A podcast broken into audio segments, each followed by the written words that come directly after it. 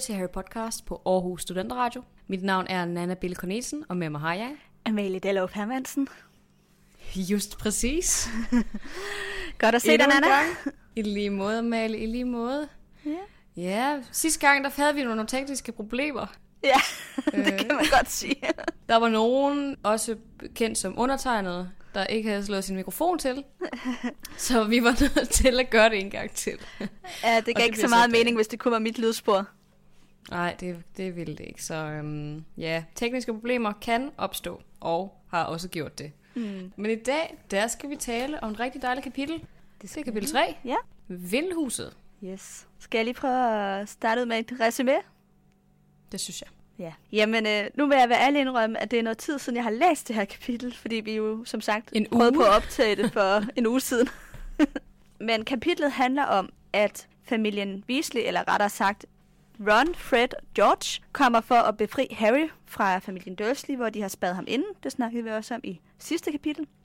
Og så kommer Harry med hjem til familien Weasley i Vindelhuset, hvor de bor. Og her oplever han så hverdagen i en ægte troldmandsfamilie. Yes. Ja. Lige præcis. Få set hele det her hus. Og mødt de forskellige medlemmer. I hvert fald, ja, far og Ginny, ikke? Jo, det er sådan første gang, vi rigtig får præsenteret hele familien samlet. Altså, Ja, så minus de ældste brødre. Åh oh ja, dem mangler vi jo. oh ja. vi hører om dem. Sorry. vi hører om dem. Ja. Vi, kom, vi bliver sådan rigtig introduceret til, hvordan familien Weasley er som familie sammen, ikke? Jo, lige præcis. Det har vi jo gjort før. Og jeg synes også, ligesom det er på en eller anden måde temaet. Det er sådan familien Weasley i det her kapitel, ikke? Ja, Ja. det tror jeg godt, man kan sige. Men det kan være, at vi skal gå videre med karaktererne så. Ja, det synes jeg.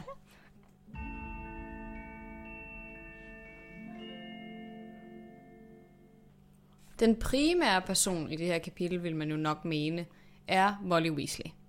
Og øh, vi har jo mødt hende før. Vi mødte hende jo, øh, da de skulle da de stod på King's Cross Station i øh, bog 1.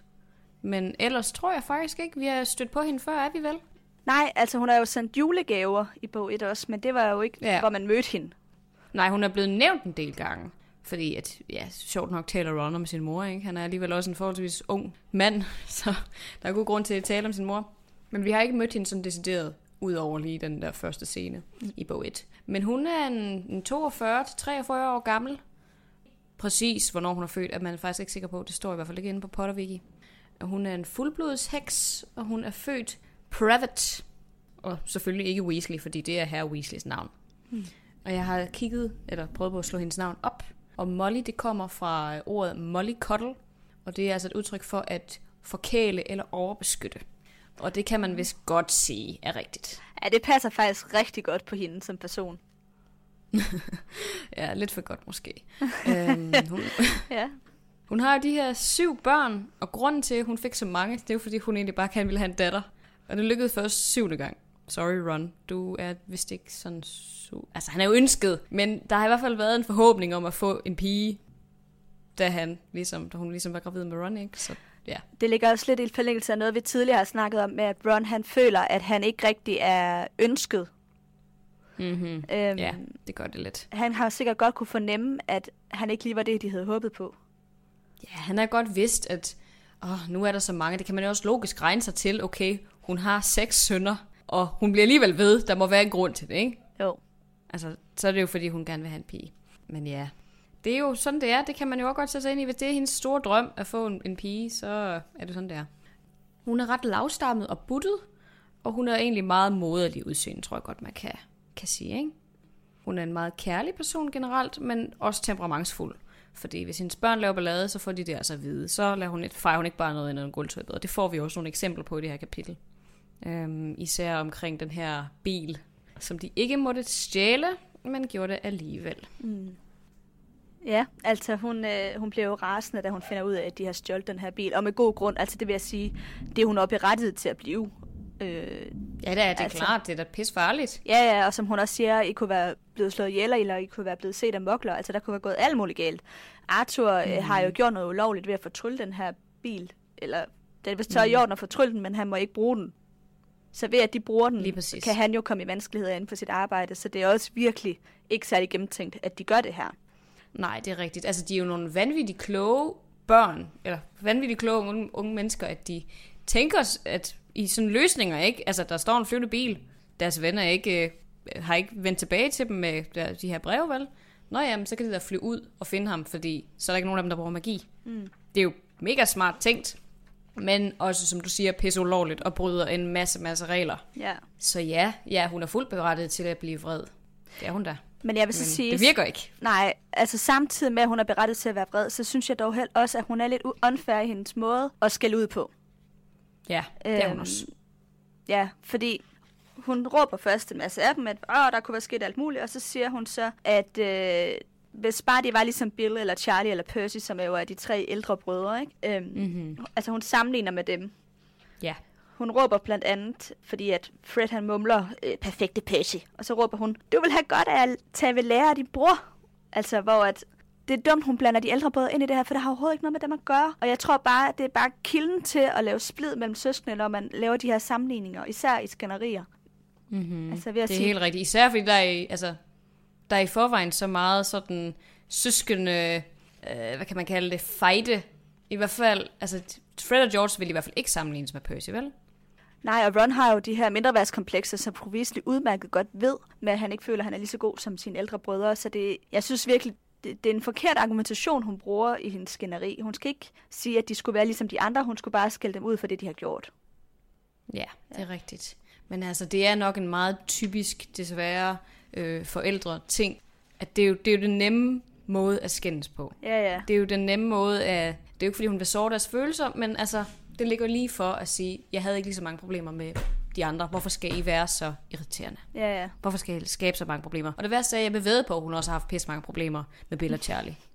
Måske ikke med Percy, men med Bill og Charlie, Nej. der tror jeg simpelthen ikke på, at der ikke har været nogen issues. Man kan sige, så får hun jo mega issues med Percy senere, ikke? Øhm, Mm-hmm. Så måske det i virkeligheden også er lidt et sundhedstegn, at hun har haft de her konflikter med de andre brødre. Fordi dem har hun jo så, selvom hun har konflikter, har hun jo hele tiden et godt forhold med dem, hvor at Percy og hende, de glider jo faktisk fra hinanden på et tidspunkt, hvor han slet ikke har kontakt til familien. Øhm, Flere år, Ja, i flere år, så det, på det punkt vil jeg sige, så er det jo bedre, at man kan have de her små konflikter, så længe at der er kærlighed. Men når, det er der nok hele tiden. Men der går i hvert fald et eller andet rigtig, rigtig galt mellem Percy og resten af familien. Altså man kan sige, at i det mindste så har, beholder de i hvert fald en kommunikation, selvom de skændes. Altså jeg vil da mene, at ja, jeg, jeg tror det er meget sundt. Jeg tror det er meget sundt, at man kan tage konflikterne som internt i en familie. Og også de små ting, fordi så kan man ligesom få dem vendt, så de ikke bygger sig op til noget større. Ja, Det er jo det, han har gået og summet i flere år over, hvordan han er pinligt berørt over sin familie, altså Percy, ikke? Mm. Og så fordi han ikke har tiltalt det på nogen måde, ikke har snakket med sine forældre om det, eller sine søskende, så bliver det den her ting, og så tager han afstand til dem. Jeg Ja. tror i hvert fald godt, man kan sige, at det er en del af det, ikke? Jo, jo, helt sikkert. Man kan sige, at de andre får jo løst den her konflikt med, at hun er sur på dem, fordi hun laver alligevel god morgenmad, og altså sådan, mm. øh, familieidyllen bliver ligesom etableret igen. Og jeg mener også, at de næste kapitel, de skal ind og købe skolebøger, der er jo heller ikke noget problem. Altså sådan, så det, det kommer ligesom ud, og så er det også over.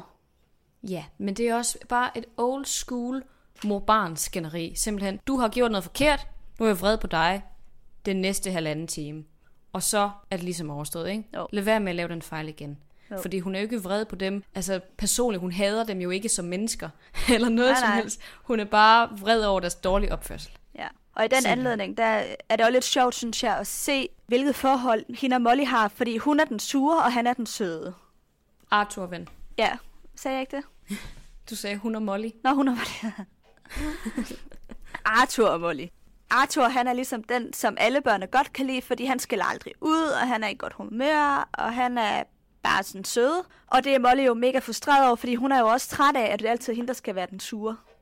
Mm-hmm. Og jeg- Det er nemlig lige det. Og det Sorry. Nej, jeg vil bare sige, Jamen, det at, jo at egentlig- det kan jeg sagtens sætte mig ind i, fordi jeg, jeg tror på mange måder, at jeg minder lidt om Molly i den forstand, at jeg også synes tit, at jeg bliver den sure. Men det gør jeg jo, fordi at der ikke er andre, der gider at være den sure. Altså sådan, det er jo ikke fordi, at Molly Ja, kan ja. lide at skælde ud. Øh, Nej, nej, det er klart. Men jeg vil mene, det også er et meget, øhm, hvad kan man kalde det, meget traditionelt parforhold med børn, hvis man kan sige det sådan. Det er i hvert fald den samme slags, du ser i sådan nogle serier som Modern Family. Far, han er sjov, han er sådan et cookie, laver lidt noget spas, og han bliver ikke så sur, hvis der er noget, der går galt. Han er ligesom med på børnenes præmisser, og så er det mor, der skal rende rundt bagefter og rydde op, og være sur og råbe og skændes og sige, det er ikke okay. Altså hun skal, ja, good cop, bad cop, simpelthen. Og det er jo noget pis. Det er jo ikke rigtigt. Men øh, jeg tror tit inden for skønlitteratur, at man godt kan være forfalden til, at det er mor, der skal være sur, og det er far, der skal være den sjov. Ja, Og det er lidt det samme her. ja. Altså, det er også det samme hjemme i min familie. Men altså, Ja. jeg tror, det er rigtigt nok. Det er, der er både en litteraturting, men der er også sådan en øh, samfundskonstruktion, hvor det tit er mor, der er den sure, og far, der er den søde. Eller, altså, det sådan tror jeg i hvert fald, det er mange mor, der skal håndhæve, håndhæve lov og, lov, og- lov og orden derhjemme, ikke, på Jo. en måde. Det er i hvert fald det, man bliver, hvad kan man kalde det, sat op til Ja. som mor. Men så er der så også lige en Øhm. anden ting, jeg synes, vi skal snakke om i forhold til Molly og Arthur. Eller det er så især Molly. Ja. Men det er det her med, at hun har et lille øh, crush, hvis man kan kalde det på Glitterik Sværhår. Det synes jeg... Jeg synes, det er så griner. Ja, det er så sødt. Hvad hedder det? Jeg vil lige se, om jeg kan finde det her. Det er fordi, hun har de her bøger stående hjemme i, sit, hjemme i køkkenet med sådan husholdningsråd og så videre. Og ja, han er jo en bestsellende, bestselling author. Ja. Jeg vil lige læse lidt højt, så man lige kan høre, hvad det er, der står her. Fru Weasley, hun står og kigger op på de her bøger, og så står der, Fru Weasley så på ham med et varmt blik. Åh, oh, han er vidunderlig, sagde hun. Han ved nok, hvad man skal stille op mod husholdningspestilenser. Det er en pragtfuld bog. Altså, det er jo bare sådan lidt... Det er egentlig en meget, en meget sjov ting, ikke? Fordi det er jo overhovedet ikke særlig traditionelt maskulint, at man skulle vide, hvordan man stiller... Ja, hvad man gør med havenisser. Altså, hvad, hvordan man holder styr på sin husholdning, vel? Ja. Altså, det er egentlig lidt pudsigt, at han har skrevet en bog om, hvordan man holder styr på sit hjem. Jamen, det men tror det er jeg, fordi det, der hans... er netop er sådan så tiltrækkende, ikke? Jo, men det, jeg tror også, det er, fordi hans kundekreds, det er de her modne kvinder. Altså, det er jo dem, han henvender sig til, for det er dem, der køber hans bøger, og det er dem, der har det her lille crush på ham. Øhm, Ja. Så jeg tror Sådan også, som det hvis er han derfor. eksisterede... Ja, hvis han eksisterede i virkeligheden, så ville han skrive for et dameblad Ja, til kvinder plus 40. Han minder mig lidt om, øh, ej, det er også sådan lidt, nu ved jeg ikke, om det er okay, jeg deler det her fra min mor, men øh, min mor, hun har virkelig sådan et øh, lille pige crush på ham der fra Bit Fat Snake. Ham der er for Anders, øh, hun kalder ham Anders Blikfang, men det hedder han ikke. Han hedder Anders, øh, Anders Blikfeldt eller sådan noget, i den stil hedder han. Blikfelt. Ja. Nå, hvor sjovt. Um, han er i hvert fald Jamen, sådan det en er for vel- vores mødres generation, synes er the shit. Mm. Men det der er fint nok. Altså, vi andre går der også sikkert og sukker efter, det ved jeg ikke, diverse øh, forsanger eller, eller skuespillere, eller hvad fanden ved jeg. Det er jo meget naturligt. Det gør både mænd og kvinder. Men det er bare, ja, det er bare sådan, det er meget uskyldigt på en eller anden måde, ikke? Jo, og det er bare, jeg tror bare, at det jeg rigtig godt kan lide ved den her øh, seance, det er, at hun bliver altså gjort så menneskelig, Molly, ved at hun har det her lille mm. crush på Glitterik Smørhår, fordi vi kan alle sammen sætte os ind i det der.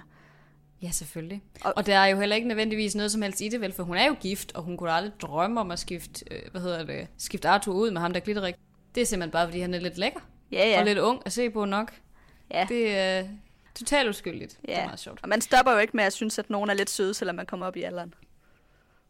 Nej, selvfølgelig går man ikke det.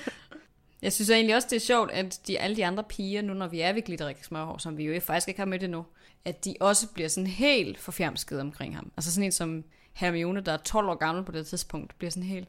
Ah. det er sådan lidt sjovt også. Men det sker nok også, når man er 12. Altså, Mm. det er jo oppe i at være ja, 12 år siden, og jeg var 12, så nogle ting glemmer man, men øh, Ja. det er nok meget realistisk. Ja. Øhm, nok om det. ja. Har vi mere, vi gerne vil sige til den kære Molly? Nej. Nej, jeg synes også bare, at vi skal hoppe lidt elegant videre til Arthur og lige øh, præsentere ham som person. Ja.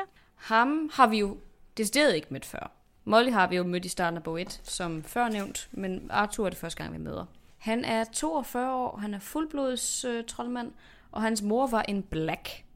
Så der er noget, øh, ja, hvad kan man kalde det, noget connection her til øh, Sirius og hans familie og Malfoy-familien. Og de er jo alle sammen meget, de er alle sammen sammenhængende på en eller anden måde, ikke? De er alle sammen i samme familie, mm. hvis man kan sige sådan. Og øh, ja, han er høj og tynd i modsætning til sin kone, og det er også ham, øh, Ron tager efter. Jeg mener, at Fred og George, de er lidt mere lavstammede og sådan lidt mere robuste, ligesom deres mor. Ja, Ron han bliver i hvert fald højere end øh, Fred og George. Jeg tror faktisk allerede, han er ved at være højere, er han ikke det? Det, det kan er ret tidligt, at... Øh, ja, det synes jeg. Det er allerede... Ja, jeg tror næsten, at han er samme højde som dem i bog 1, hvis jeg ikke tager meget fejl. Ja. Men øh, fred være med det. Han øh, er ved at blive skaldet, men har rødt hår, ligesom alle andre i familien. Totalt flammende rødt hår. Og så har han blå øjne og briller. Så, ja. Det er meget interessant. Han er jo også, ligesom Molly, har kæmpe stor kærlighed til sin familie og elsker dem alle sammen meget højt. Og så har han den her store øh, fascination af muggle-teknologi, hvilket også er hvorfor han har bygget den her skide bil. Eller i hvert fald har tryllet lidt med den, ikke? Ja. Og så går han ind for øh, lighed mellem troldmænd og muggler og nægter at diskriminere. Og det er også en af grundene til, at han ikke har noget at gøre med Black-familien. Fordi ja. at, at de ser lidt anderledes på den sag, mm. hvis man kan sige det sådan. Man kan sige, at Arthur han er ligesom sådan en karakter, man igennem hele bøgerne, øh, eller alle bøgerne, synes er nice. Altså, fordi han har altid hjertet på det rette sted. Mm-hmm. Han er lidt kikset i forhold til det her med mokkelteknologien. Man kan godt mærke på, på drengene, at de synes, han er sådan lidt den kiksede far, der har sådan en mærkelig hobby. Det er ligesom min elskede far. Han, har, øh, han flyver modelfly. og der kan man godt være sådan, det er sådan lidt over i samme kategori, hvor man er sådan, det er lidt en sjov hobby. Nogle fædre, de...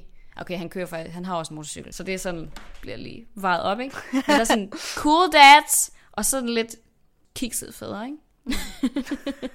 øhm, så, øh, så ja, altså, du ved godt, hvad jeg mener, ikke? 100 Og det her med, han er, det her med, at han er så fascineret af muggle-teknologi, da de bare sådan, at han kan blive så excited over at skulle snakke i telefon, for eksempel, da de bare sådan, åh nej, far, hold nu op, ikke? Og det der med, at hans største ambition, det er at finde ud af, hvordan en flyvemaskine flyver.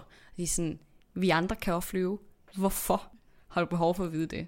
Så ja, det er bare sjovt, ikke? Mm. Sådan lidt den kiksede far, som bare bliver sådan, åh, har I været ude at flyve i bilen? Ej, hvor fedt. jeg elsker det. Det er virkelig Ja. sjovt. Ja. Øhm, og så tænker jeg, det jeg egentlig lige sådan har lidt ekstra til ham og Molly, det er, at de, øhm, de gik jo på Gryffindor sammen. Det er jo sådan, de har mødt hinanden, hvilket vi også har snakket om før.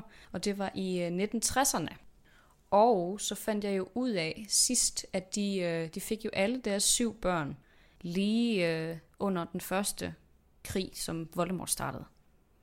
Så derfor er der ikke nogen af dem, der har deltaget. Altså i for eksempel Phoenixorden den første gang, den var der. Altså hverken Molly er eller jo meget- Arthur. Hverken Molly eller Arthur har deltaget. De har ikke været med i Phoenix-ordenen første gang. Mm. Det undrede vi os over sidste gang, da vi havde tekniske Ja. problemer. Men det er sjovt, fordi så vidt jeg husker, så sagde du, at der var et fotografi i filmen, som viste dem dengang, Ja. i 1980'erne må det være. Det er den der scene, 1970'erne. hvor at, uh, Harry han har startet Dumbledores armé i film 5. Og der mm. står han jo så lige før han... Jeg tror, det er lige før han kysser med Cho. Det kan jo være det Mhm. senere. Men der er sådan et billede på det der spejl af den gamle Phoenix-orden. Og der mener jeg altså, at Molly og Arthur også er på. Jamen, jeg er helt sikker på, at du har ret. Der er simpelthen et eller andet der, der er gået, gået galt, ikke? Og det kan også være, at uh, J.K. Rowling hun har skrevet noget ekstra til. Eller hun har tænkt et eller andet, som hun, hun har aldrig fået skrevet ned. For det står jo ikke i de her bøger, at de ikke skulle have deltaget. Men det er jo noget, der så er blevet tilføjet senere. Men jeg synes, det giver god mening i forhold til, at de har så mange små børn. Ja, det gør det også. Altså, hun må have været gravid med Ginny, ja, da Voldemort faldt, ikke? Mm. Eller lige have født hende. Det er jo klart, selvfølgelig kan hun ikke rende rundt og, altså Molly, rende rundt og slås mod dødsgardister, og Arthur burde heller ikke. Så det, altså, det glæder mig da, at der ikke er nogen, der har deltaget af de to, fordi det vil være for åndssvagt. Så skal man ikke gå og få så mange børn. Samtidig i hvert fald, vel. Altså, det er alligevel noget en håndfuld. Syv små børn. Mm. Så ja, det synes jeg var noget, der var værd lige at notere sig, Ja. at de ikke deltog. Helt sikkert. Så har vi... Skal vi lige hurtigt lave lidt om øh, børnene i Weasley-familien? Ja, det synes jeg. Ja, Skal vi ikke tage Fred og George som de første? det kan vi godt. Er der noget, du Yes, har jamen- tænkt på?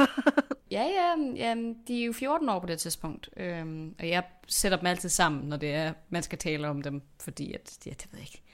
Det virker bare mere naturligt at nævne de to i samme fl- eller i flæng, ikke? Altså, det er også den her måde, tvillingerne er blevet karakteriseret af J.K. Rowling, ikke? Det er Jo. sådan lidt stereotypen på et tvillingepar, som gør alting sammen og nærmest snakker ordret i munden på hinanden, fordi at de er så enige om alt. Og det er selvfølgelig totalt forkert forståelse af tvillinger, men det er med til at karakterisere dem som et sjovt par.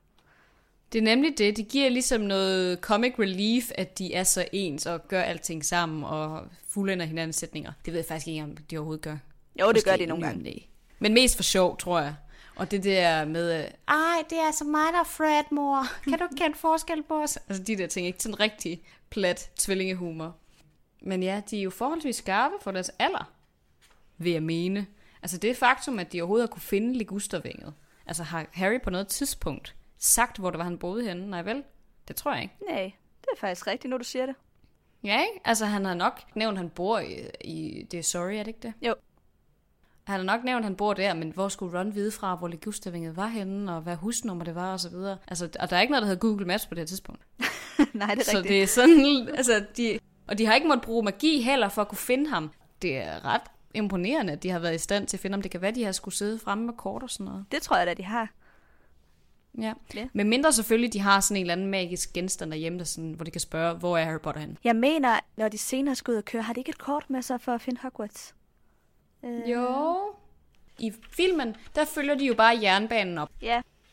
Jeg kan ikke huske det, men jeg, jeg tror faktisk, at de øh, har et kort i kapitel 5. Men øh, det kommer vi jo til. Ja, det er jo det. Men jeg synes i hvert fald stadigvæk, det er værd at notere sig, at, at de kan det her. Og så også det faktum, at de øhm, lærer sig selv mokkeltricks, som for eksempel det der med hårnålen, at kunne åbne døre uden brug af magi. Det er altså også godt tænkt. Det er ikke alle, der vil gå så vidt, det der med sådan at være praktisk orienteret. Det sætter jeg altså pris på som sådan noget, vil jeg sige. At man tænker fremadrettet. Lærer sig selv nogle skills, man kan bruge til noget i en, altså, i en ukendt situation. Ikke? Det synes jeg...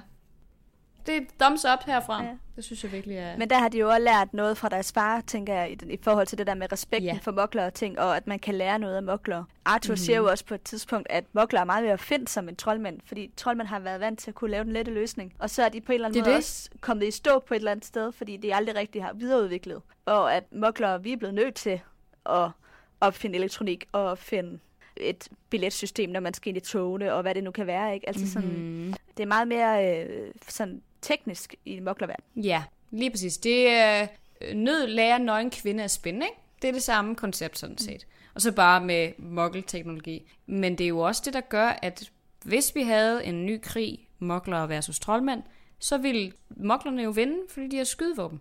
Mm. Det mindes jeg i hvert fald, at vi har diskuteret på et eller andet Og tidspunkt. vi kan lave bomber. At- Ja, altså vi kan lave raketter for fanden, det kan de jo ikke. Nej. Altså der er så mange ting, ikke, missiler. Altså, så, så vi ville sandsynligvis vinde i sådan en krig, fordi at de har ikke lært sig selv, hvordan man ligesom går videre til næste skridt teknologisk. Mm. De tænker bare, nå ja, okay, så har vi kloakering, det er fint nok. Biler, dem kan vi da godt tage. Men de har ikke selv forsket i de der ting. Nej.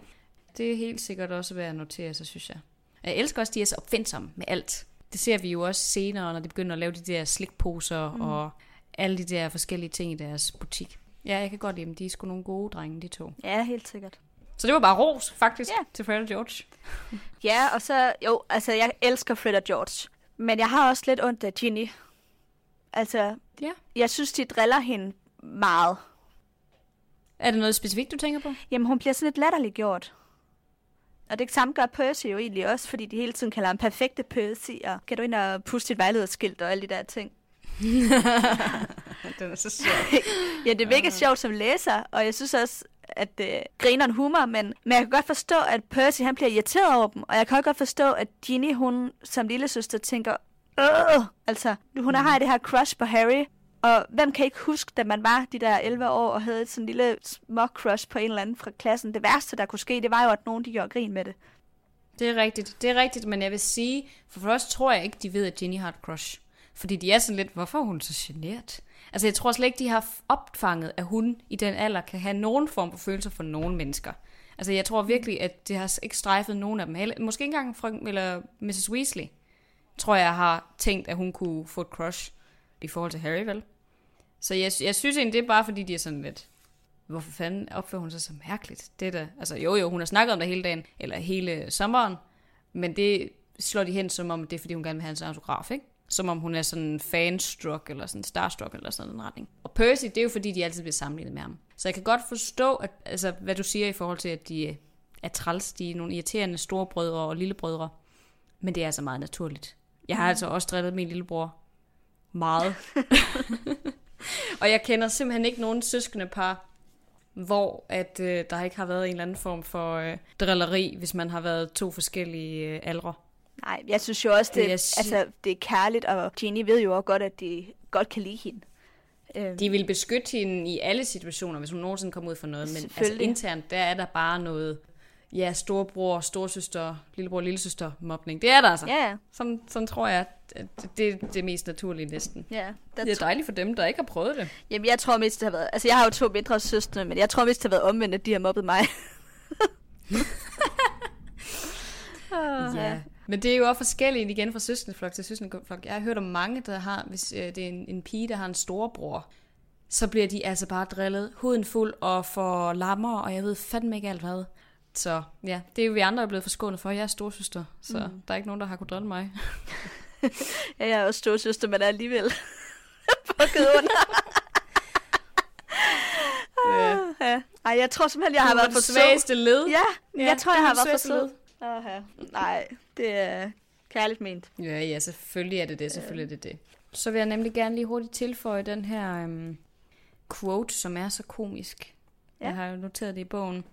Det er nemlig George, der taler om, om Percy, fordi at uh, Percy han vil ikke låne dem Hermes. Han har nemlig opført sig mærkeligt hele sommeren. Og så siger han, jeg mener, man kan da ikke bruge så mange timer på at polere sit vejlederskilt. Det, er jo, det lyder lidt som en metafor for noget andet. Nå, øh, ej! A.k.a. onani. Ej, det gør det. Har du ikke tænkt det? Har du ikke tænkt det? Det havde jeg overhovedet Hvad tror du, jeg mente? Jamen, gør det ikke det? Jo, nu du siger det. Jamen, det er også, det er altså lige 100... det der med, at han bruger så mange timer på sit værelse og sådan... Det er nemlig det, det er nemlig lige det. Ej, men hvorfor, hvordan kan han sidde deroppe og skrive alle de breve, og og så sidder, altså, sidder han bare og polerer sit vejledningsskilt? Altså, det kan, jeg gætter på, nu er Fred George jo 14, så det kunne godt være en eufemisme. Hvad er Percy her? Han er sådan 15-16. Han er et år ældre, er det? Ja, ja, han er et år ældre. Det er også lige alderen, hvor man begynder at eksperimentere med sådan noget, ikke? Ej, der har man altså gjort det et par år. Det tror jeg. Nå. ja. Lige meget. Det, det her er ikke en seksuel podcast, Nej, så det er også lige det kan det hurtigt Men, blive. ja, men jeg synes altså, det der det er en slet skjult eufemisme. Ja. Og det kan der ikke være nogen tvivl om. Det er ikke bare mig, der finder på ting. Det er J.K. Rowling, det der. Ja. 100 procent. jeg kan godt se det, nu du siger det, jeg har bare ikke tænkt over det. Nej, okay. Ja, ja. Jamen, sådan tænker vi så forskelligt. oh, ja. uh, on skal that vi... note, skal vi hoppe videre til den magiske verden, ja? Ja.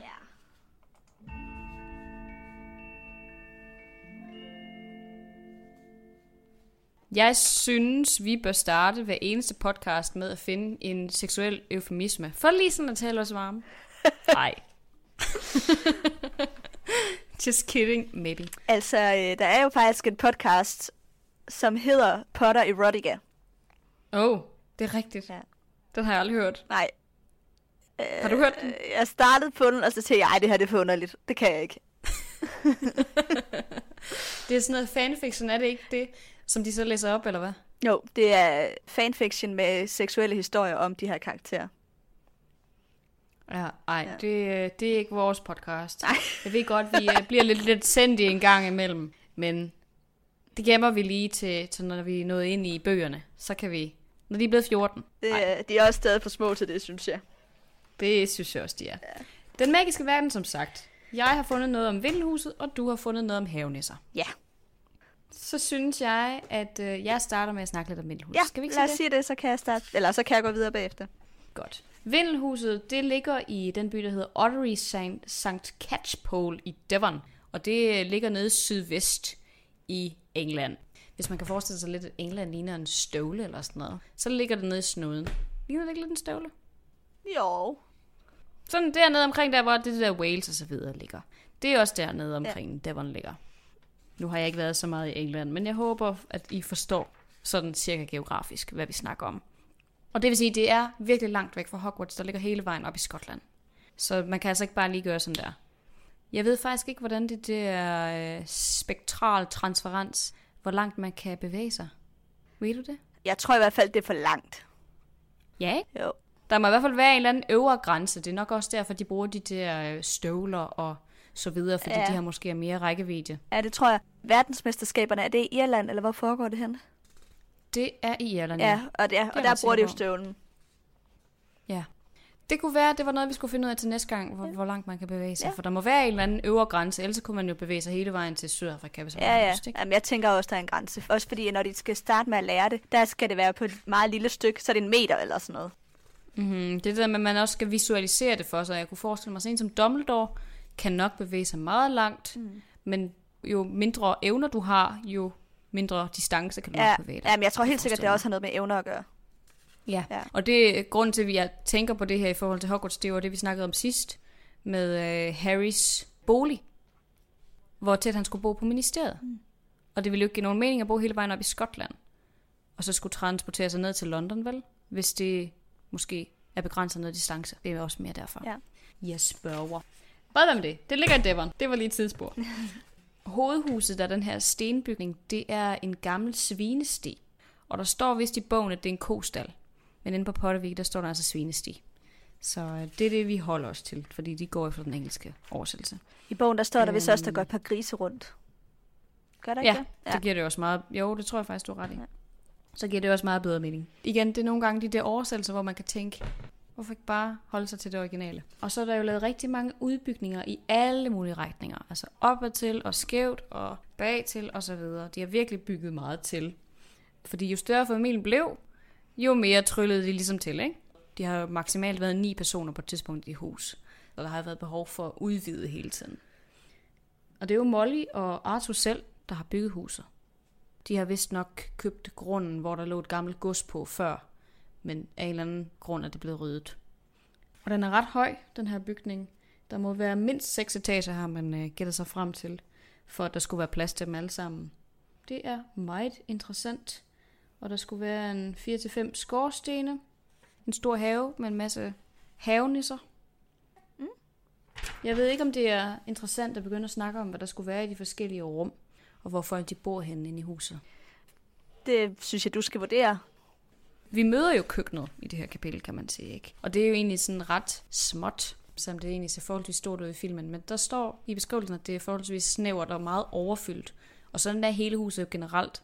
Du ved, de her gummirøjser, der står hen ved, ved indgangen og sådan lidt modrøget. Og det hele er sådan, det er brugt og lidt slidt, men meget hyggeligt. Og det er jo også den vibe, Harry han giver os. Og inde i køkkenet, hvis jeg ikke tager meget fejl, så er der også det her ur, der viser, hvor, øh, hvor familiemedlemmerne befinder sig henne, og hvad man skal. Der er vist to forskellige uger, hvor der viser, nu er det tid til at fodre hønsene, og nu er det tid til at vaske op og sådan nogle ting. Ikke? Mm. Så er der alle de her forskellige kogebøger og husholdningsbøger selvfølgelig, og der, de har en radio, som spiller en eller anden øhm, troldmandskanal. Men ikke noget fjernsyn, Nej. som sagt. Og så er der en stor stue, hvor jeg tror, det er derinde, de møder øh, herr Weasley måske. Men det kan jo godt være, det er bare køkkenet. Og så fortsætter huset jo sådan set egentlig op. Og jeg mener, at øh, Ron han bor allerøverst på femte etage. Ja, han bor jo oppe Hvis under loftet, meget fejl. siger han. Det er rigtigt, han bor under den der gul. Jeg kan ikke huske, hvad det hedder på dansk. Skal du huske det? Altså gespændsted. Det der gespenst. Ja, lige præcis. Det er nemlig lige det, jeg tænkte på. Men jeg har faktisk også skrevet ned, hvor de forskellige de skulle bo henne. Ifølge Potter Wiki, så bor Ginny på første. Af en eller anden grund, så ser vi hende på tredje i kapitlet. Ja. Men det kan være, der er et toilet. Ja, det kan det være. Ved jeg ikke. Hun skulle bo på første. Fred og George, de bor på anden. Percy bor på anden ved siden af Fred og George. Stakkels ham. Bill bor på tredje, når han er på besøg. Molly og Arthur, de skulle bo forholdsvis tæt på Bill, så de bor på fjerde. Og Ron bor så på femte. Og så er der det her gespenst ovenover Ron, så det er 6. etage, ikke? Mm. Så ja, det skulle være sådan en cirka konstruktion. Og så er der jo nogle forskellige toiletter og så videre. Men øhm, Spændende. Det er Vildhuset. Og der er sgu ikke været noget mere sådan mytisk eller noget ved det, for det er jo noget, de selv har bygget. Det minder mig om, at øh, jeg har været over at se museet i London. Det her øh, Mm. Warner Brothers, altså som er et museum, hvor man kan se alt muligt om, hvordan de har lavet filmene, og man kan se kulisser fra filmen, og jamen, det er et kæmpe museum, og jeg vil anbefale det til alle. Det er vildt nice. Det er dyrt, men det er alle pengene værd. Men der var jeg over med en af mine rigtig gode veninder for et par år siden, hvor vi rejste rundt i England, og vi var simpelthen totalt excited over alt derinde, og vi stod jo bare som sådan nogle mega turister, bare sådan, ej, se der, se der, tog billeder af alting. Og så var der så også den her kulisse, som var øh, familien Weasleys køkken. Og der er jo mm. alle de her ting, som også sker i filmen, hvor at der er en opvaskebørste, der er i gang med at, at vaske en pande af, og der er et strygejern i gang, og et strikketøj i gang, og alle de her ting, som Harry han også noterer sig, når han kommer ind i det her køkken. Og vi stod jo også og pegede, og ej, og der, og der, og der. Og så lige pludselig så råber, jeg kan ikke engang huske, om det er mig eller min veninde, men sådan, der er også et almindeligt ur derinde nemlig. Så råber en af os par, mm. og se uret, det går af sig selv! og sådan, Nå nej, vent lige, det plejer uret så gør. Åh, oh, for helvede. Den, den der, okay, det går lige op for os begge to, vi skal vist lige slappe lidt af nu. Ja. Så fik vi lige Harry Potter lidt på afstand. Ja, sådan overload. Ja, ej, men altså. Oh, fuck, hvor grineren. Ja. Nå ja, altså, men det er jo også, det er også Harrys første indsigt i et troldmandshjem. Og det er også hans eneste, så vidt jeg ved. Altså jo, selvfølgelig han kommer ind, på, øhm, ind i, i Sirius' hjem, men det er jo ikke det samme. Det er jo ikke en velfungerende husholdning. Det er jo ikke en troldmandsfamilie. Det er jo bare en sur, sur mand i isolation, der render rundt og er sådan et muggen. Altså jo jo, de hygger sig der også og sådan noget. Men man får jo ligesom ikke samme indsigt i, hvordan det hænger sammen at være en troldmandsfamilie. Mm. Og det er derfor, det er så fascinerende, Vindelhuset. Og langsomt i løbet af bøgerne, der får vi da også flere og flere informationer, fordi Harry han bor her jo over længere perioder, og man ser, hvordan de går rundt og fodrer høns. Og de nisselurer jo også i det her kapitel er ude og svinge øh, havenisser over, hvad hedder det, over deres øh, Havemuren. og så videre. Ja. Lige præcis, og der er, jeg ved, i de der Harry Potter Playstation-spil, der er der også flere baner inde i deres hus og i deres have, hvor man sådan kan rende rundt og lave de her ting. Og det er jo mega spændende. Altså jo, Hogwarts er da også mega fedt, men Hogwarts giver ikke indsigt i, hvordan en normal familie lever vel. Mm. Og det gør Vindelhuset på en anden måde. Ja, og det kan man da også godt sådan- mærke, at Harry er meget fascineret over. Øh, Ja, helt sikkert. Han har aldrig prøvet at være et sted, hvor det var så varmt og trygt. Ja, på den måde hjemligt vel, fordi Hogwarts er også et hjem, men det er også en skole. Ja. Der er nogle forventninger til en, det er der ikke i Vindelhuset. Jeg tror også, at Mm. når ham og, Harry, og Ginny, de flytter i et hus for sig selv, at det er det her, de prøver at genskabe. Det kunne jeg forestille mig. Det tror jeg, du har helt ret i. Ja. Jeg, jeg tror, det er et rigtig vigtigt sted, det her for Harry. Jeg tror også, det er vigtigt, at vi fortsætter med at tale om Vindelhuset, selvom at det er jo bare en bygning. Ja, men det er, der- der, er vi så meget mere end fremover. det. Altså, fordi det også er et symbol på alle de her andre ting, ikke? Øhm, Lige præcis, lige Ja. præcis. ja, men det leder jo sådan lidt glidende videre til at snakke om nisseluning, fordi det foregår jo simpelthen i det her kapitel. Og øh, på øh, engelsk, der hedder det gnomer, eller altså tilsvarende. De kalder dem ikke nisser, de kalder dem gnomer. Og de findes i Nordeuropa. Altså gnomes. Ja, Gnomer. Gnomes. men øh, ja, man siger ikke Ja, ja, sorry. givet. Nej, jeg tror bare, man siger gnomes. Ja. Anyway, Sorry. Det findes i Nordeuropa og Nordamerika. Og så ligner de så de her små kartofler med ben. Og på latin, så hedder de Gernumbli gardensi. Mm-hmm. Ja, Så sådan nogle nisser, der lever ude i haven. Gardensi. præcis. Må så være garden. Og så spiser de jo så rødder på planter og laver noget, der minder om muldvarpeskud. Og det er så derfor, at fru Weasley ikke kan lide dem, fordi de ødelægger planterne mm. og laver de her huller i græsplænen. De spiser orme, og så er de mega glade for Bertis multismidspænder. det er sådan bare det bedste, man kan give dem nærmest. Og så hører man jo så om senere, når vi får introduceret Luna, at hendes far tror på, at deres spyt har helende kræfter. Øh, Det er nemlig helt rigtigt. så sker der jo så det her i kapitlet, at de skal svinge dem rundt for at få dem ud af haven, for at gøre dem forvirret og sådan. Og det virker meget makabert. Og Harry han er også sådan lidt, ah, det har han ikke lige lyst til, og han er sådan lidt sød over for dem og sådan noget. Og jeg tænkte også sådan, what, det er dyreplageri. Men så slår jeg det op, og der står så, at det er faktisk den mest humane måde at nisselue på, fordi andre i troldmandsverdenen, de bruger et dyr, der hedder en diave, som er et dyr, man sætter ud i haven for at fange dem, og så flår den dem. Oh. Så det er sådan en, det ligner sådan lidt en mor eller en rev, eller sådan lidt stort kattelignende dyr, Okay. som så bare går amok og massakrerer de der dyr fuldstændigt, eller de der nisser. Og det synes uh, herr Provisli er alt for voldeligt. Det kan de slet ikke håndtere. Og det går heller ikke ondt på nisserne at blive kastet over hækken på den her måde. Så derfor så, selvom det virker voldsomt den måde, her Provisli gør det, så er det faktisk meget mere humant, end den måde, som mange andre inden for troldmandsverdenen gør det. Okay. Ja. Så det er jo interessant, fordi da jeg læste det her, så tænkte jeg nemlig, okay, nu siger Ron, altså, altså Harry han får det her meget chokeret ansigtsudtryk, og sådan lidt, okay, så vi kaster bare med dem. Så siger Ron, nej, prøv lige at høre her, det gør ikke ondt på dem, og så videre. Men jeg synes jo typisk med vores troldmandsvenner, at de udviser manglende forståelse for, hvordan det er at være et magisk væsen. Så jeg var sådan lidt, ja okay, ja ja, det gør ikke ondt på dem, men kunne man gøre noget andet, ikke? Mm. Men altså, det er jo også interessant, når du siger det her med den der Java, at der er nogen, der ligesom er værre. Men ja, generelt så kommer det her med magiske væsener og den måde, vi behandler andre levende skabninger end os selv på, at det kommer jo bliver meget fremtrædende i bøgerne, selvom at det, der går lang tid, inden der er nogen, der tager den her problematik seriøst. Ikke? Jo, man kan sige, selvom at Øhm. det her er den mest humane af de humane måder, der er, så tænker man også, at der kunne jo også være forsket i andre måder at gøre det på. Altså sådan, der, er det er måske Ja, også bare sikkert. fordi, at der, man ikke har fundet en bedre måde at gøre det på endnu. Altså, øhm, Lige præcis. Altså man Og- kunne sikkert sætte et eller andet op ude på et hegn eller sådan et eller andet, noget der fik dem til at gå væk, fordi det lugtede af hvidløg, eller hvad fanden ved jeg. ja, ja, lige Altså- præcis, et eller andet. Ligesom man gør øh, mod vilde dyr, jeg tror det er sådan noget, er det sådan noget Indonesien måske, så hænger man chilier op, og så øh, afskrækker det elefanter og sådan nogle dyr, fordi de kan ikke, den der lugt de, det kan de slet ikke være nærheden af. Ja, så lige det præcis. afskrækker dem ligesom sådan et naturligt hegn. Så ja, der skulle sikkert være en bedre løsning. Men jeg ved ikke, de tænker bare, ja, ja, det er fint nok. Ja, ja, Det er bedre end, end det andet, som er at myrde dem. Men det er jo ikke ens betydende med, at det er godt nok stadigvæk. præcis. Det er jeg enig i. Men det er interessant. Det er godt nok at vide det der med den der Jarve. Det havde jeg ikke undersøgt. Nej, der står, at det er en meget blodig affære, når den går i gang. Åh, oh, puha. Ja. Skal vi øh, lige så stille hoppe over til fri leg? Yes.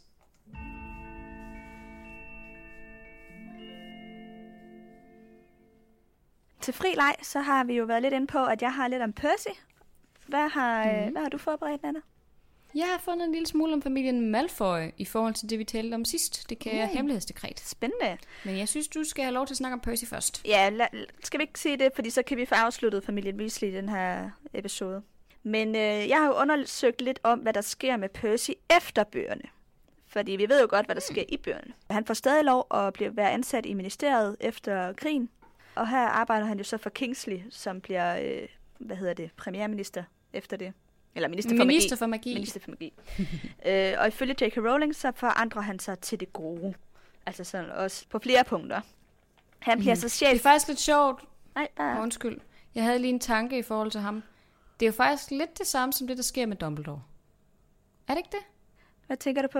En god mand får ligesom smag for magt, og får så anvendt den der magt i øh, mere eller mindre grad, ikke? Mm. Og så opdager han, det her, det kan jeg kontere. Og så kommer han så tilbage på rette sti, ikke? Er det ikke lidt den samme historie? Jo, det, det, jo, det synes jeg. Det, nu du siger det, det har du faktisk ret i. Altså, det her med lige at være En virkelig velbegavet, ja, han er jo dybt begavet, Percy. Han har jo nogle virkelig, han er virkelig har nogle evner for magi. Og så kommer han, så får han lige færden af noget, noget magt, som han overhovedet ikke kan kontrollere. Og så kommer han så tilbage på den rette vej til sidst, ikke? Jo. Det er lidt det samme som Dumbledore. Det er på en eller anden måde også et udtryk for, at. Ro- altså, jeg tænker, at J.K. Rowling har en holdning om, at vi som mennesker er let påvirkelige over for magt. Altså, hvis vi først kommer ind og får den her høje status og mulighed, så forandrer det mennesker.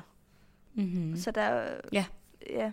Det er meget interessant. Det synes jeg, ja det er det virkelig. Også fordi, at vi har jo ikke set det alt det her ske med Dumbledore. Vi har bare fået at vide senere, når jamen, han var ude og lige var lidt nederen i, det ved jeg ikke, en, en sommer, eller hvor lang tid det var. Men så blev han god igen, og så gjorde han alle de rigtige ting. Men her får vi det ligesom set, mens det sker med Percy, og vi hader ham for det.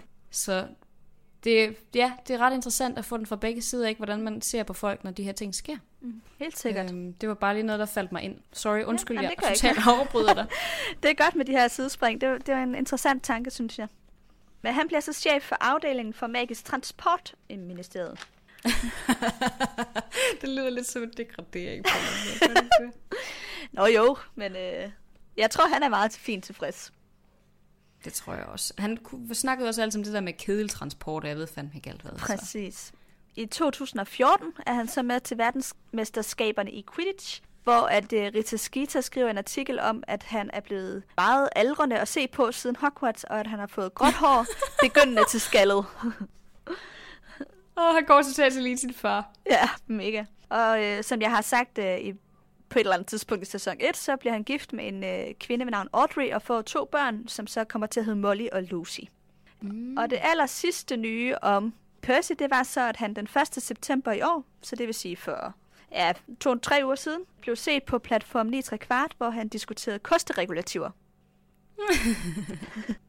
det er så den her... Nogle ting ændrer sig aldrig. Præcis. Det er jo den her scene, hvor Harry følger, øh, eller Harry og Ginny følger, øh, hvad hedder han, øh, Albus til toget. Ja, alle deres børn på nær øh, den yngste, Præcis. sådan set. Men det er så Albus, der skal starte øh, i år jo. Og der, mm. der noterer Harry så vist nok også i det kapitel, det er jo det aller, aller sidste kapitel i bog 7, hvor Harry han også noterer sig et eller andet med, at øh, han var glad for, at han ikke behøvede at stoppe op og snakke med Percy eller sådan et eller andet. Men det er så det seneste, man har set til Percy i øh, troldmandsverdenen.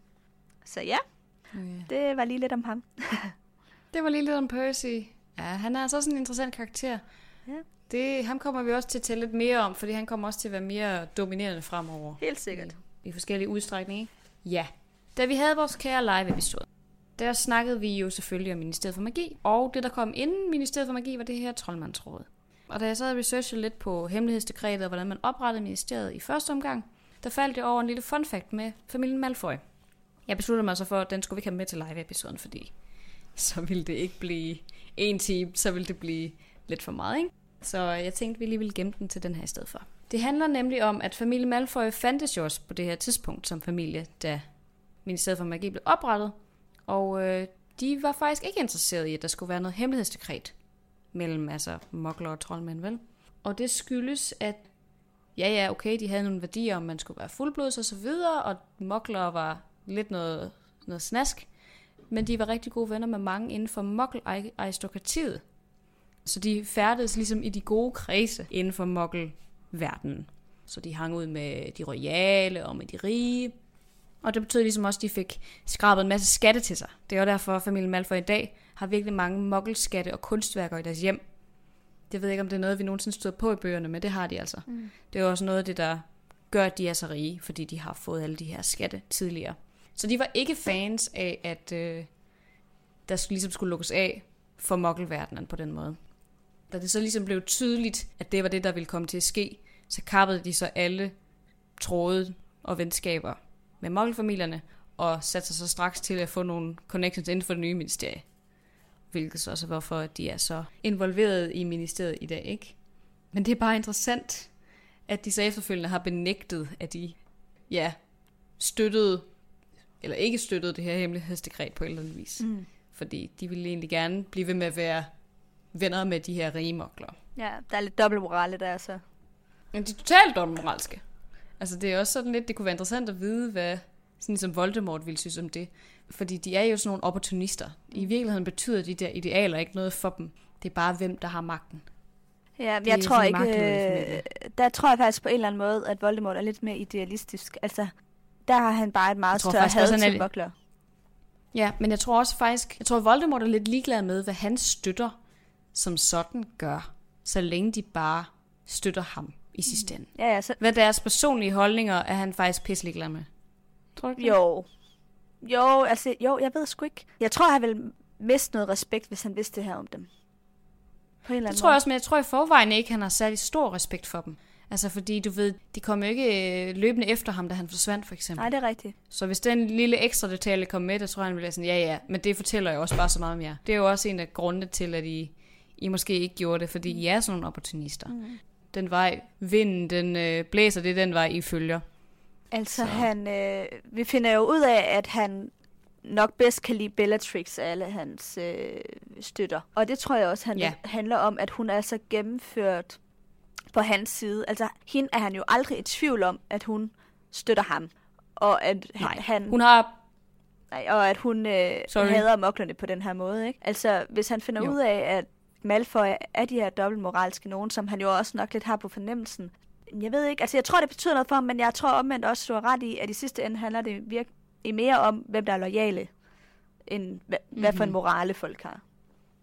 Ja, det, det, ja, det er ikke, fordi han er sådan, Nå jamen, så må jeg overhovedet ikke være med inde i hulen, hvis I på et eller andet tidspunkt har associeret med, med, med mokler. Han ser dem stadigvæk som en eller anden form for øhm, støtte, han kan anvende, men jeg tror, du er ret i det, han mister sin respekt for dem. Mm. Simpelthen, at det er egentlig mere det, det handler om. Okay, så kan du bare ikke nå herop som hans højre hånd, hvis du har den type baggrund, at du har associeret med mokler, ikke? Ja. Det kunne jeg forestille mig i hvert fald. Jamen, det tænker jeg også. Men ja, det var lige ja. et interessant tidspunkt. Men ja, det, det synes jeg bare, det var meget spændende, det her med familien Malfoy. Helt sikkert. og deres øh, tendenser.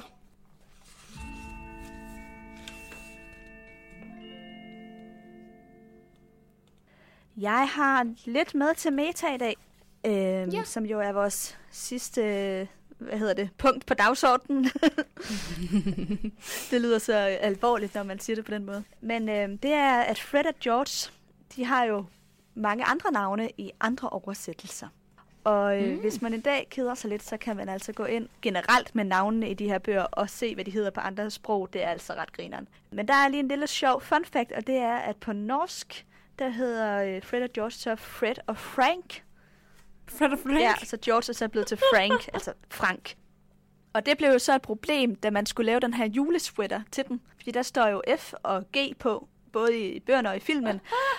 og nu står der jo så F og F, og F R kan man ikke, altså man kan ikke engang sige de to første bogstaver så, fordi ikke, det er FR ved dem begge to. Så det var sådan ikke lige mm-hmm. helt gennemtænkt. Og så øh, synes jeg, det er lidt sjovt, at familien Weasley så er blevet til Wiltersen.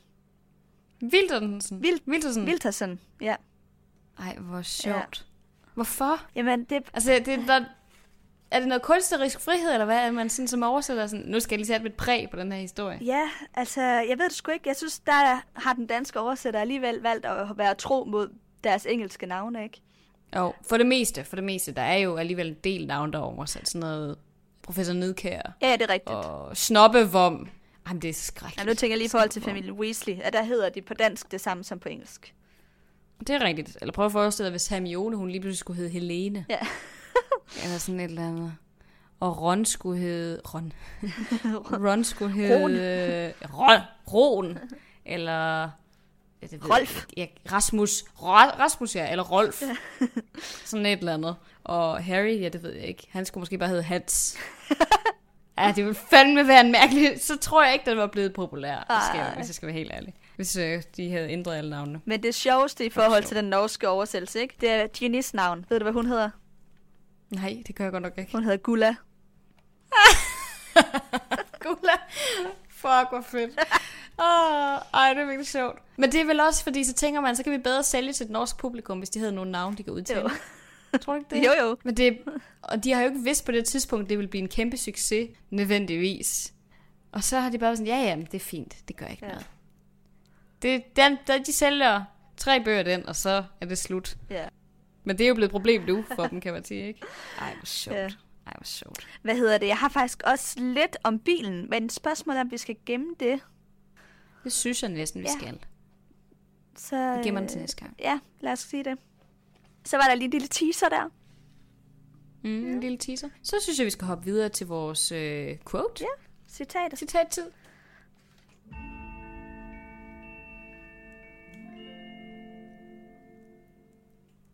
Godt, fordi jeg har jo fundet et citat til i dag. Og jeg synes tit, vi ender med at tage dem til sidst i kapitlet. Ja. Fordi det fører ligesom videre, og det siger så meget. Og det, det bliver det samme den her gang. Fordi jeg synes, det her sidste citat, det er bare så sødt. Um, så jeg vil lige læse det højt. Det er lidt et længere citat, end vi plejer at tage. Det er Harry, der er kommet op på Rons værelse og ser det for første gang, og det er knaldorange og virkelig grimt, fordi han har de der, de der Chudley kanonholdet hængende over det hele, som har sådan orange kapper. Så siger Ron så, mit værelse er jo ikke så stort, sagde Ron hurtigt. Det er slet ikke ligesom det værelse, du har hos moklerne. Og jeg bor desuden lige nede under genfærdet på loftet. Han hamrer altid på rørene og jammer sig. Men Harry sagde med et stort smil, det her er det mest fantastiske hus, jeg nogensinde har besøgt. Rons ører blev helt lyserøde. Åh, Det var, de er så søde sammen, de to. Det er bare et godt venskab, de får sig. ja. Så, ja. Det er, det, er, det, det er var- rigtig det var godt det. citat. Ja, ikke? Jo. Så, Ja. det er slut for kapitel 3. Det var det, simpelthen. Hvad hedder, så har vi jo lige lidt øh, serviceoplysninger her til sidst. Ja. Det, som øh, I jo er bekendt med, så er både Nana og jeg jo startet i praktik på det her semester. Og øh, det er lidt hårdt til tider. Der er jo i hvert fald nogle andre forventninger, end der plejer at være. Ja, og øh, altså, ja, for mit vedkommende synes jeg, at der, der er nogle lange arbejdsdage, og, og det er mega, altså jeg er virkelig, virkelig glad for min praktikplads, det er vildt fedt, men jeg kan godt mærke, at mit overskud til andre ting er faldet drastisk. så, Ja. øh, så vi har jo snakket om, at for at få lidt ro på, så kunne vi gøre det hver anden uge, altså lave øh, podcast hver anden uge. Mm-hmm. Det, det, vi har ikke snakket om, det vi har besluttet os for, Ja, er, ja.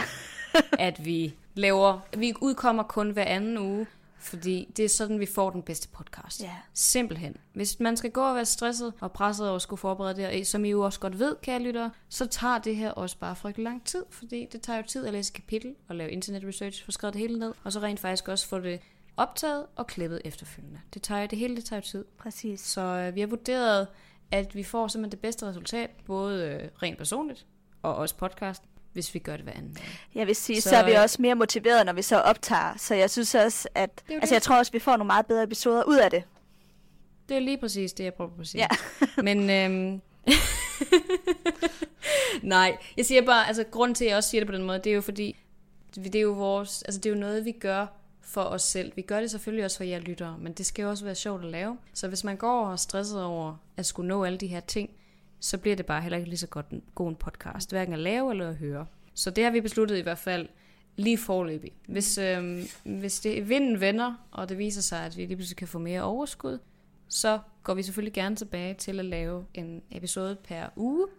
Men lige umiddelbart, så holder vi os det næste stykke tid til hver anden. Ja, lige præcis. Ikke også? Yes. Hvad hedder det? øhm, Og så en anden ting, og det er jo, at vi kommer til ja. Odense i efterårsferien. Det nærmer sig jo Ja. med hastige skridt. Gør det, det bliver så spændende. Ja, og øh, det bliver jo så den 21. Så det vil sige den sidste lørdag i efterårsferien. Øh, Ja. Og der laver, Jeg vi, mener... Øhm, sorry. der laver vi så et show klokken 11 og et show klokken 3. Og, men det er to forskellige shows, altså det er to forskellige temaer, vi snakker om. Så man er jo velkommen, hvis man har lyst til at komme til Odense og høre os begge gange. Ja, og øhm, så vidt jeg ved, så er der ikke nogen øh, entré på festivalen, og der er heller ikke nogen entré på vores arrangement. Det er jeg faktisk lidt i tvivl om. Øhm, Ja, det? fordi vi skal sidde inde på Et- det, der hedder det forbudte bibliotek, og der tror jeg faktisk, det koster en lille bitte smule at komme ind.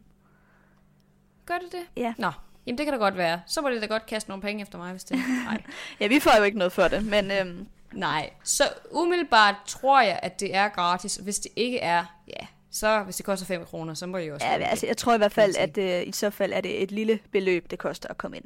Mm-hmm. Så jeg håber, at øh, I synes, det kunne være hyggeligt at komme og se os. Og der er foregår jo helt vildt meget andet også, så det kunne jo blive en rigtig hyggelig dag, tænker jeg, hvis man øh, har lyst.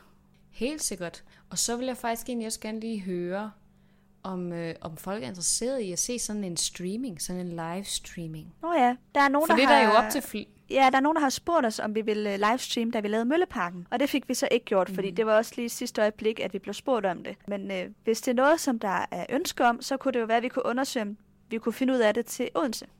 Lige præcis, om vi kunne få nogen til at stå med, ja, simpelthen en iPhone, ikke? Og så filme det i en time, eller tre kvarter, eller hvor lang tid det bliver.